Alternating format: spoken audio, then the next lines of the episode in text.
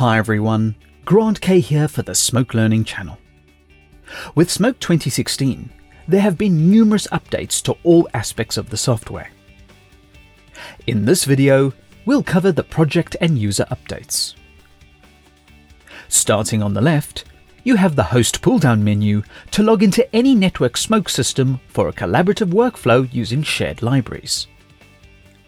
Or alternatively, you can use the method of wiring clips between smoke systems in order to copy work between different systems and different projects. For most cases, when you are working in a project on your current system, your local smoke system is referred to as the host.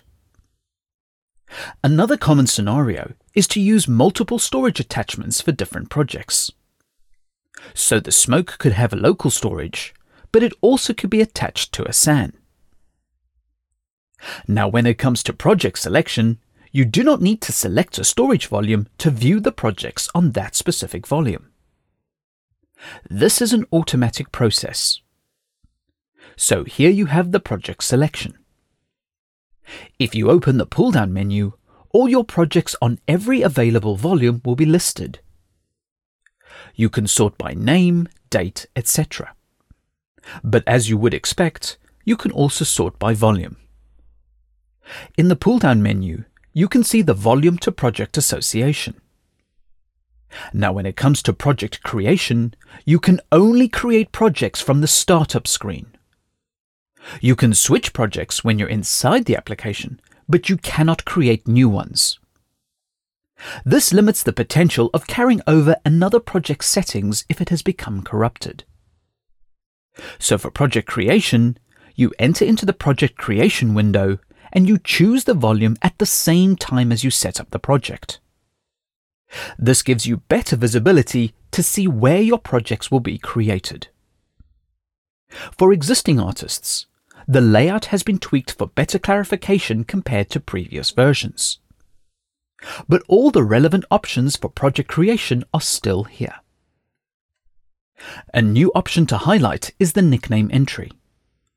This optional text box allows you to abbreviate the name of the project.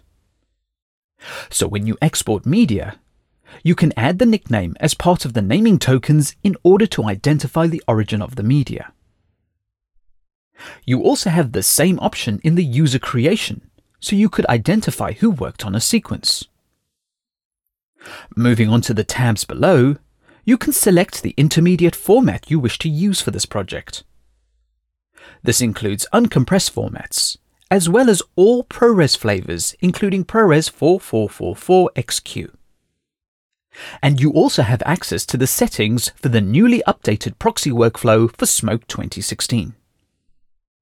Just as an extra tip, please note that once you set your project proxy settings, you cannot edit them in the middle of a project. You can learn more about the updated proxy workflow in a future video. Now, once your project has been created or selected, you have a few other considerations. When you return back to the main startup screen, you will find an explicit workspace selection pull-down menu. In terms of the project structure, each project starts off with one workspace environment. This is normal if only one system is working on a single project. If you start collaborating with other smoke systems, each system will have its own workspace tied into the project. However, using the workspace selection, you can log into any workspace within the project and access all the associated work. You can also access the different workspaces through the Project tab in the Media Hub.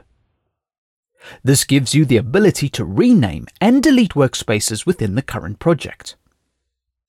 Please ensure to safely back up your work prior to deleting media and sequences. For now, you have a clear and concise indication as to what project you're using, as well as the workspaces you will be accessing for this project. The next topic I'd like to briefly discuss is the user profile. When going to create a new user, the user profile now stores default layouts as well as preferences and keyboard shortcuts. So when you use a smoke profile, The project will start up using the source sequence viewers. The media panel will contain an empty sequence in the library that is conducive to a smoke artist. Using the flame profile will give you a slightly different starting point in the interface. Because these are default settings, every new project you create with your user will have the matching layout. Finally, here are some housekeeping tips. When you look at the project selection, you can also sort by software version. It's also really useful to know that you should be able to convert old projects into the latest version. The other small functionality is that you can now delete projects from older versions. This means you do not have to have multiple installs of the software to be able to clear out any old projects. More videos coming soon for Smoke 2016. Comments, feedback, and suggestions are always welcome and appreciated. Thank you for watching, and please subscribe to the Smoke Learning channel for future videos.